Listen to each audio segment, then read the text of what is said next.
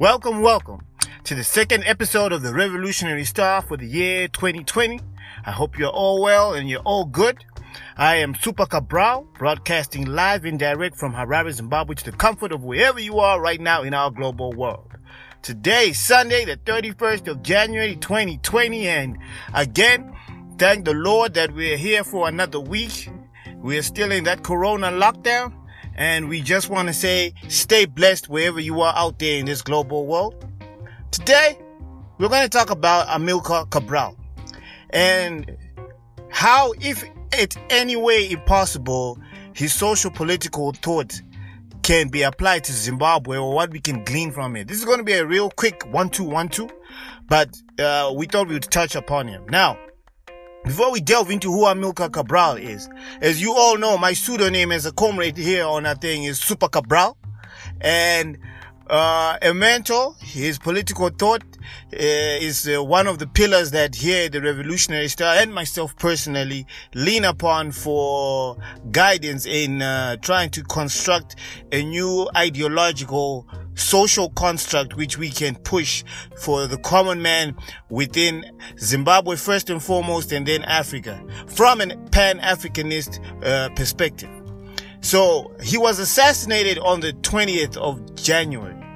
He was assassinated on the 20th of January. Born in September the 12th, uh, he was assassinated on the 20th of January. So this month of January is his anniversary. So we thought it would be only befitting uh, a national, uh, no, actually, uh, uh, African leader to give props to somebody who was really overlooked by by a lot of historians because he never really had a concrete. Um, journal or books or anything that he wrote that could actually uh, figure out who this man was.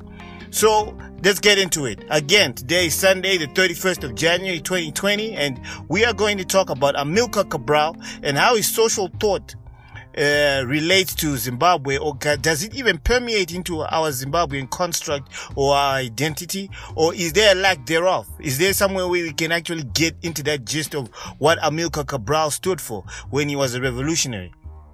Who's Amilcar Cabral? Well, he was born same time as Mugabe, same year.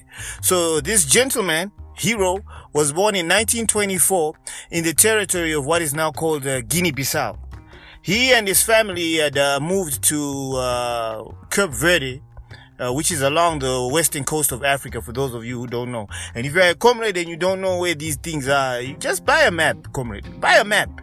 Or these days, Google. You know, bundles may be a bit difficult, but just know where these places are. If you do not know, you now has uh, had several countries in Africa ratify the African passport. Zimbabwe is one of those signatories. Saka uh, comrades, hazvirwadzi kungotsvagawo kuti Cape Verde neGuinea Bissau iri kupi. Just saying, it's just a side note. So, uh, Cape Verde, for those who do not know, is along the west coast of Africa. This is where when he was still young, he spent his time there, right? This guy was uh, super good in his studies. That the Portuguese, the Portuguese government actually saw that this guy has the potential and then they actually awarded him a scholarship. And from that scholarship, he went on, did his thing, ended up going to the University of Lisbon School of Agriculture. So just by saying Portuguese, you already know which colonial master we are dealing with when it comes to Africa. Born 1924, same time as Mugabe. Uh, this guy was quickly uh, seen on the radar for the Portuguese government. They scooped him up took him on to uh, Portugal where he ended up getting a University of Lisbon School of Agriculture degree.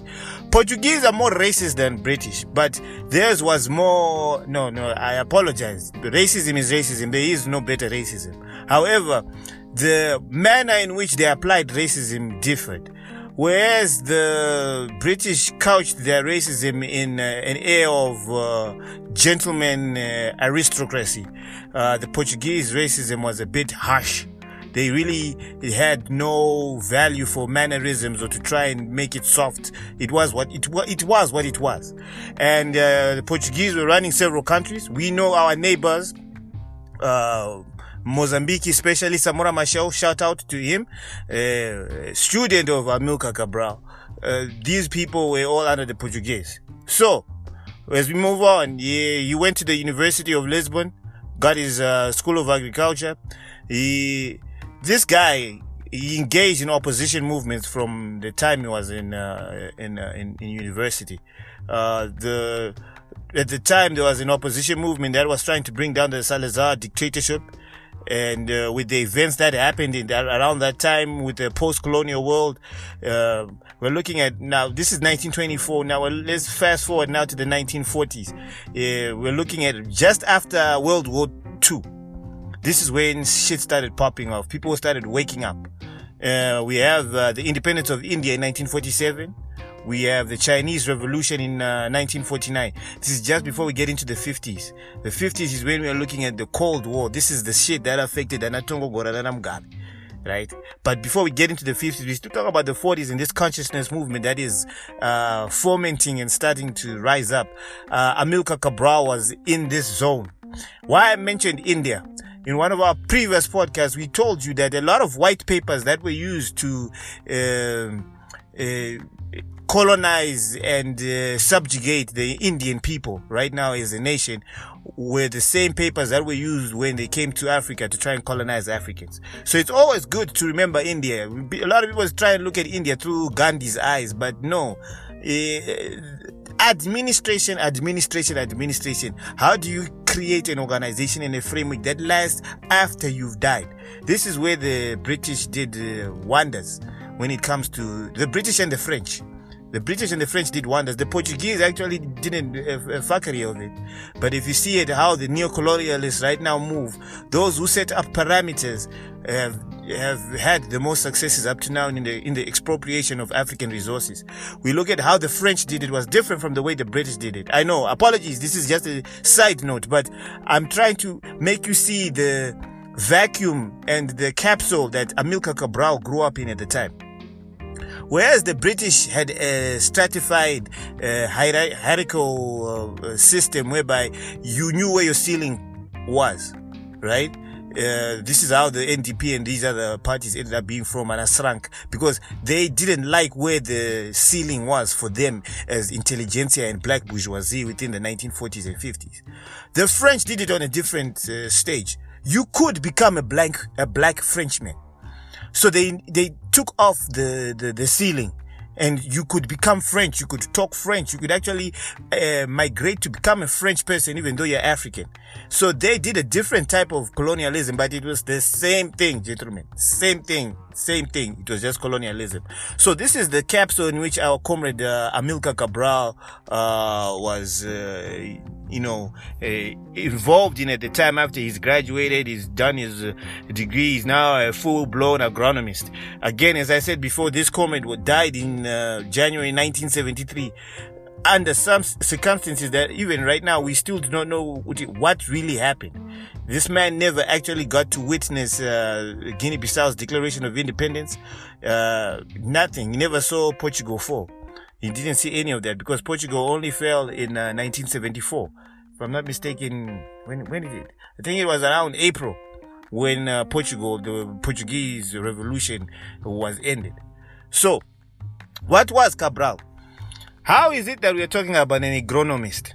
What's so important about an agronomist? I want you to remember this when I go back to Pfumvudza.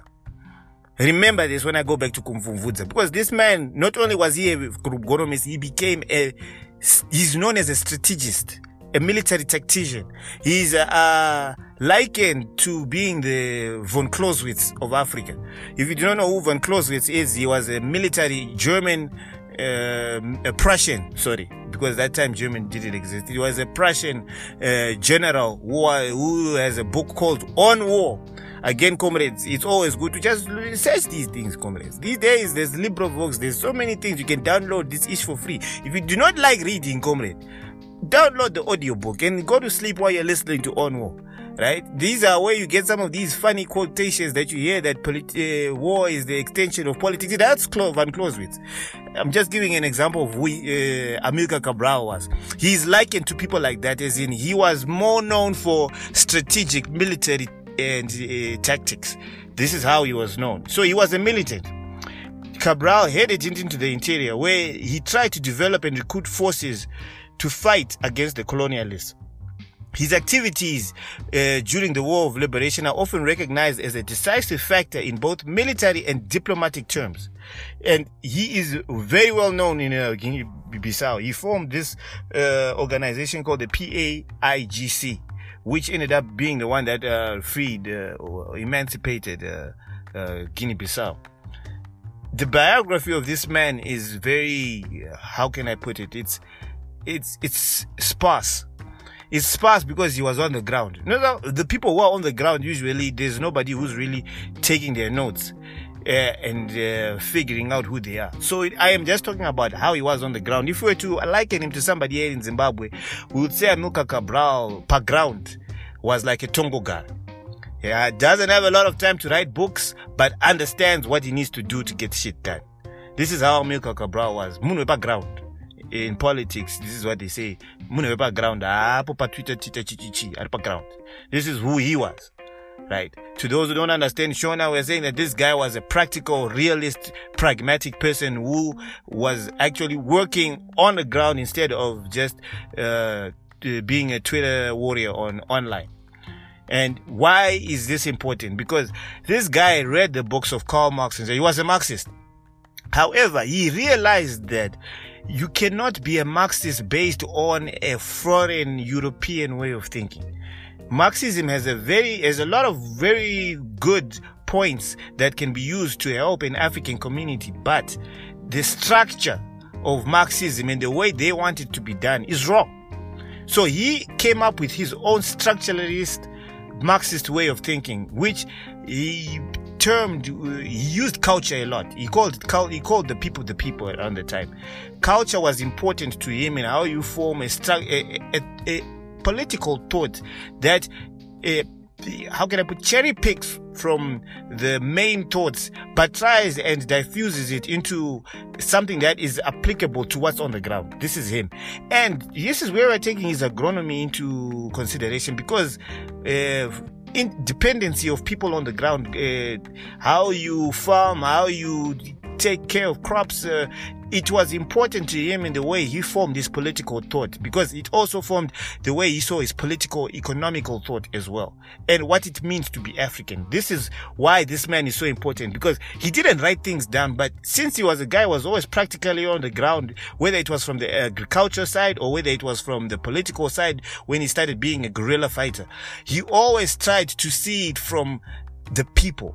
He always used to mention this word, the people as in pofu vanhu vari paground. This is him. So uh, if he was a saint this person would have been canonized a, a long time.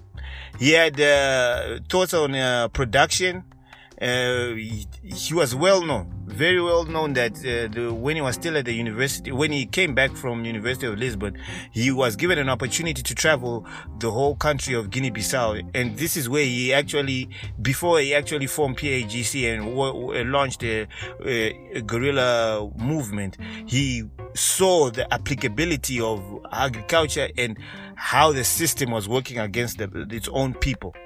So this is where why this person is very important when it comes to Western Africa and to people like Mozambique and any people who read his thoughts. It's unfortunate that this man, most of his uh, speeches and so forth are still in uh, Portuguese.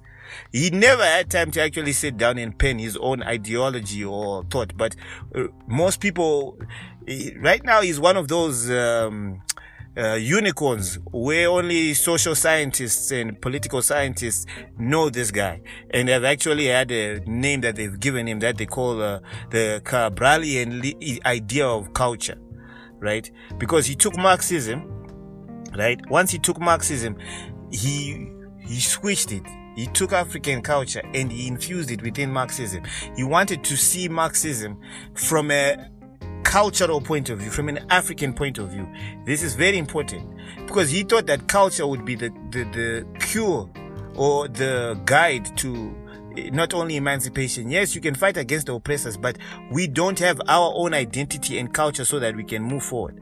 According to historians who've uh, analyzed the colonial war in uh, New Guinea, I mean, sorry, not New Guinea, Guinea-Bissau, one of the prime factors behind the PAIGC's political and military success was its skill in adapting to its environment. That's that agronomy coming in again. that agronomy degree. Don't forget, even Samora Machel, Samora Machel was the nurse. but when it comes to a soldier, you never know who a soldier really is until you actually give him the you throw him in the ocean and see if he swims. So PAIGC was well known for the way it quickly adapted to its environment. It was one of its major skills when it came to that country in its liberation war.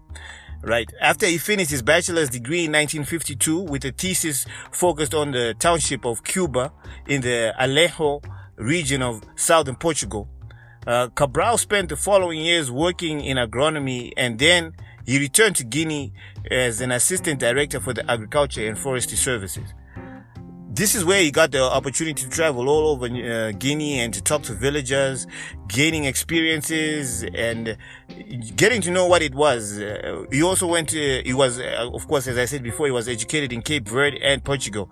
So before he came back, he had very little knowledge of what Africa was because he had that black bourgeoisie intelligentsia, uh, thought process of uh, which he had been taught by the Portuguese. So moving on, Around five months in 1953, Cabral and uh, a small team traveled throughout Guinea, uh, looking at the environment, gathering information, forming uh, statistical uh, theories on the country's rural economy. But at the same time, when they were doing this, they were actually seeing ground, realizing what was going on. The knowledge of that land and the people that Cabral gleaned through his experiences would become what became decisive to understanding the country's economic and social structure, as well as its political and cultural circumstances. And during the years, that same information that he got is what he used against the same government so that they could uh, uh, become independent as a nation, even though he didn't manage to be there for that. So, what did the PAIGC do? It combined military action plans with the backdrop of economic, social, and cultural networks that sustained the guerrillas, at the same time replacing the colonial state in the governance of land and population, anticipating a form of post colonial government. These guys took what ZANLA ZIPRA was doing and they supersized it, right? And this is before us here in Zim, right? They they um, now it's common sense for us to see where people they're like the closest example I can give to what I just mentioned of what the PAIGC did is uh, in Mexico the the drug cartels. They come in, they take over the economic, social, and cultural networks, and then they they become the de facto pseudo government this is the closest thing I can look now during our generation of what this guy did. But when he did it, this was, uh, was innovative because they quickly took over the whole country. And while they were doing this, they were always focusing on that cultural backdrop. Cultural backdrop was very important because economic, social, culture, uh, economic and social, it's all European. But the only thing that they have that they actually own would have been that cultural backdrop, which he always tried to uh, infuse within whatever he did. This was his political thought process, which he didn't write down, but infused within his generals, the teaching. And remember, commissars. Commissars were always important. Portuguese are the exact same people where Portuguese commissars used again. So the PAIGC made surprising use of personal contacts, knowledge, and by in the, in the that he gained in the 1950s. This guy from an agronomist, agronomist turned into a, a very capable guerrilla fighter, right? And fought against the colonial state. It's unfortunate this man died. I'll tell you the truth, because uh, yeah, from my own point of view, like for example, his agronomic point viewpoint, right? Questions uh, the natural state of things. So, how can I put it? The natural tone. He looks at uh, people and he says that within a given population, it doesn't matter how many people, but uh, people, kana vachinzwisisana pachivanhu or within their culture right, can cultivate a larger or smaller area than what is cultivated by another with a larger or smaller population. So he's saying, depending on the cultural uh, manifestations of the people in an area, they are capable of producing, they are, they are, they are the ones who determine how productive they are on a piece of land. Yes, you can put in all the inputs, you can add everything else, but how productive is uh, that group of people that are actually uh, tilling the land. This is he got the store when he was an agronomist. So we can look at the way we hate on not we, but the global world, the way they hate on Jews. Right now, here in Zimbabwe, the way roadies stick together. They all have a culture and the more you fight against a certain ethnic group, they bond together. Those bonds strengthen them so that they create a cultural identity that drives them into a survival mode of making sure that they're as productive as possible. It maximizes their efficiency when it comes to whatever things they do. So no matter how much you try and uh, dis- uh, what is it, destroy them, you can't because you are strengthening them. So it was those bonds that Cabral focused on when he said we needed a cultural identity. That cultural identity would help drive all the uh, viewpoints that we pick from the Western world or what we learn from mechanization and so forth, because we know what we need to do to get shit done. This is one of his main thoughts that he always used to try and pass on to his soldiers, his fellow compatriots, and uh, so forth. His aim was always to expose and expel uh, colonialists, not to necessarily kill them right? He just wanted to drive them out, right? So this is what he was always. He, this guy was not a violent person, but he he revolutionized how things got things got done. He these are the people who influenced Anna Samora Machel. So that's why I wanted to make sure that I always come and uh, tell you this that before anything, he was an extraordinary theorist, and for that reason, uh, very excellent practitioner when it came to groundwork. That's very rare when you look at uh, things, and it's it's unfortunate that people like this usually never last that long. Apparently, Tongogara was like that as well. But again, there's very scant information on how Tongogara actually maneuvered. So again, these were the dimensions that Cabral uh, moved. He called it. Uh, he, he, had so many words where he described culture. He didn't know that he was actually uh, touching on the main problem we have as Africans. He called you another one feebleness of culture. And he said, as such, feebleness lay from the standpoint that uh, within the relations between human beings and the natural world, we need to understand each other. Before you take the science, before you take everything, understand the natural world and the environment you live in. Do you understand what that means? Now, once you understand it, now you are at a point where you can actually get help from other people understanding your dynamics. Not everything that you're going to get applies to you because you now know what your natural environment is. You can be given a dogma for political thought. You can be given a dogma for economic thought. You can be given capitalism. You can be given democracy. But do you understand it within your natural environment? Hongu, you are in a very fucked up situation. But now that you understand how fucked up you are, you have a better eye on understanding what you need to get yourself out of the mess you are in. This is what he did. This thought process, he took it to Angola with the MPLA, the Popular Movement for Angola. He took it to Frelimo, the Mozambique Liberation Front. All of these people garnered this dogma. Why am I mentioning Angola and Mozambique? Because these two countries affected the political thought of our own politicians in ZAPU and ZANU. ZIPRA was Angola, ZANLA, Mozambique. So you see, yeah, I actually am a bit jealous of ZIPRA commandants because they actually got to know uh, revolutionaries. You're talking about Che Guevara, uh, Amilcar Cabral. Ah, I'm jealous.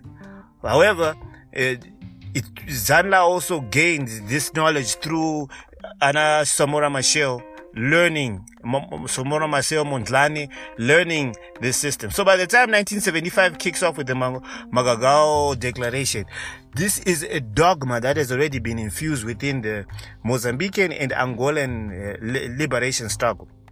Zimbabweans are only learning this. So when you see the way ZANU PF moves and the Chimurenga ways and uh, uh, Simba Kupovo and so forth, it's not a ZANU PF Zimbabwean construct and it is not Chinese. Let's get this correct again. It is not Chinese. It is a hybrid variation of different things. It's a Marxist thought that what is an African product. It's an African identity. Yes, it started from the Chinese and the Marxists, but it was infused from it. It got revised. It blended into a bastardized version that is African. So if you do not understand that and think you are reading a Marxist book uh, or a, um, a, communist Chinese book and think that's going to make your life easier and understanding ZAPU and ZANU, you are wrong.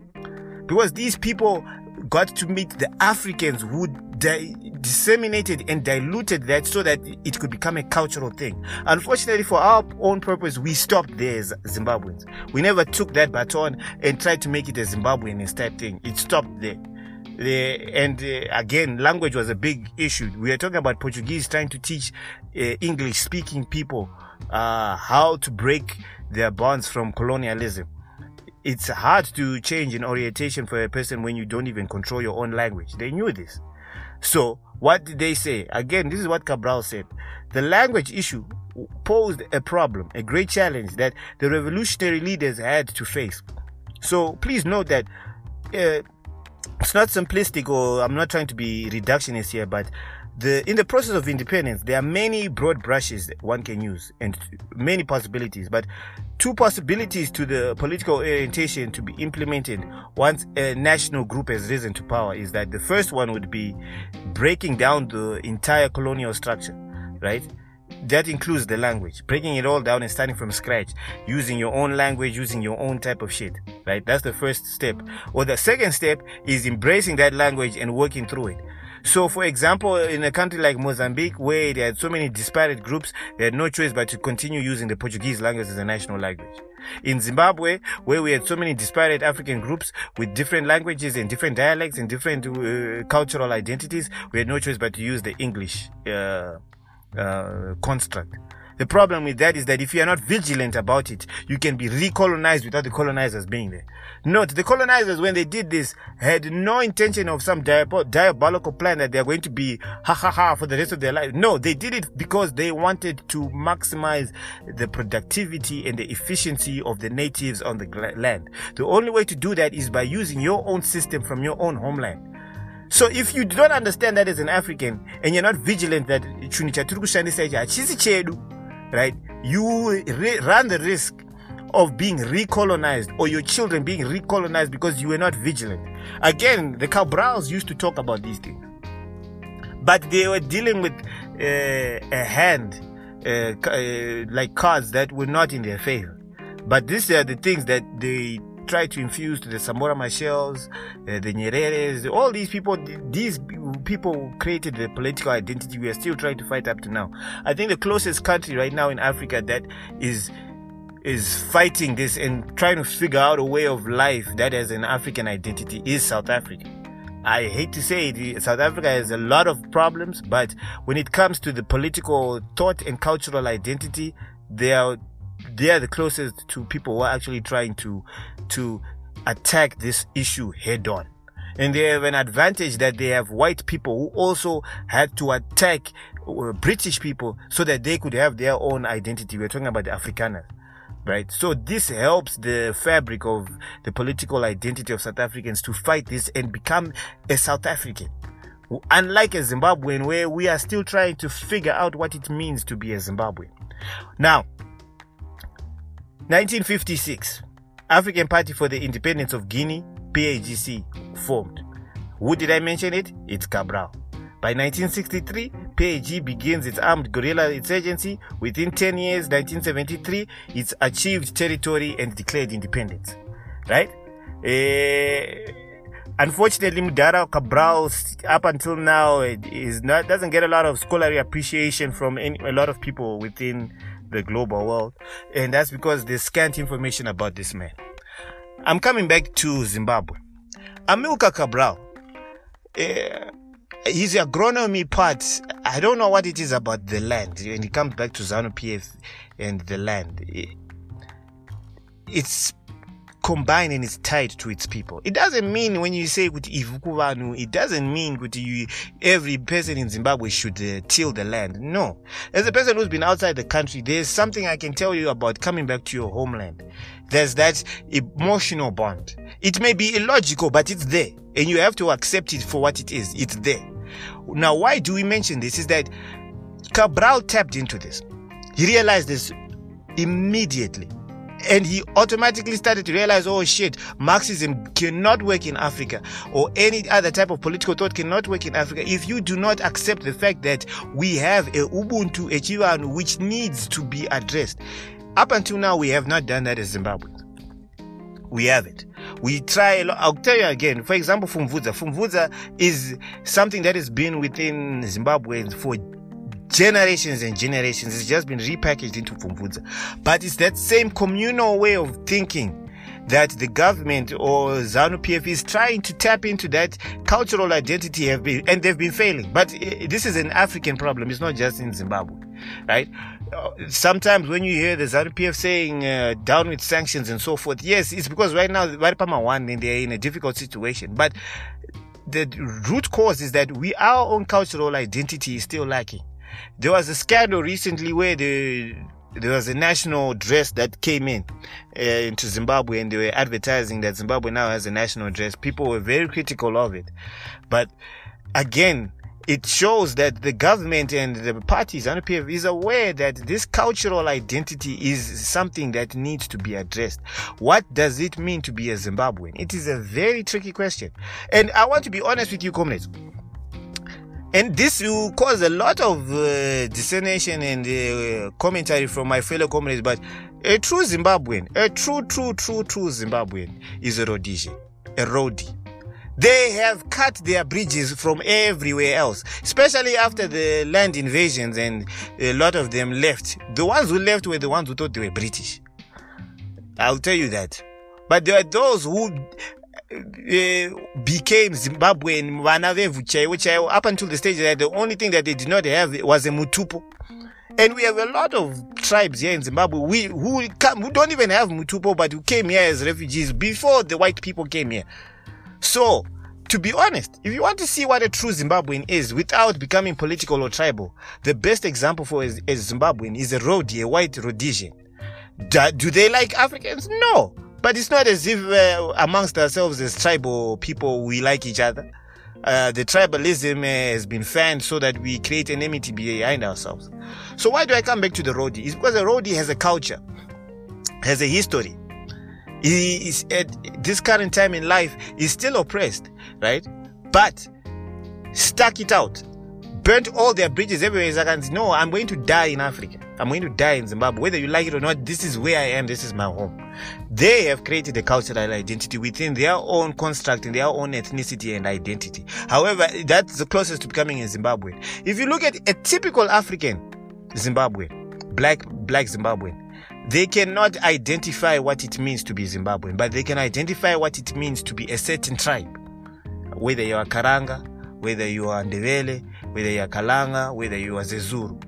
So that's why it's difficult to call them a Zimbabwean because they don't know, as ourselves as comrades, we do not know what it means to be Zimbabwe.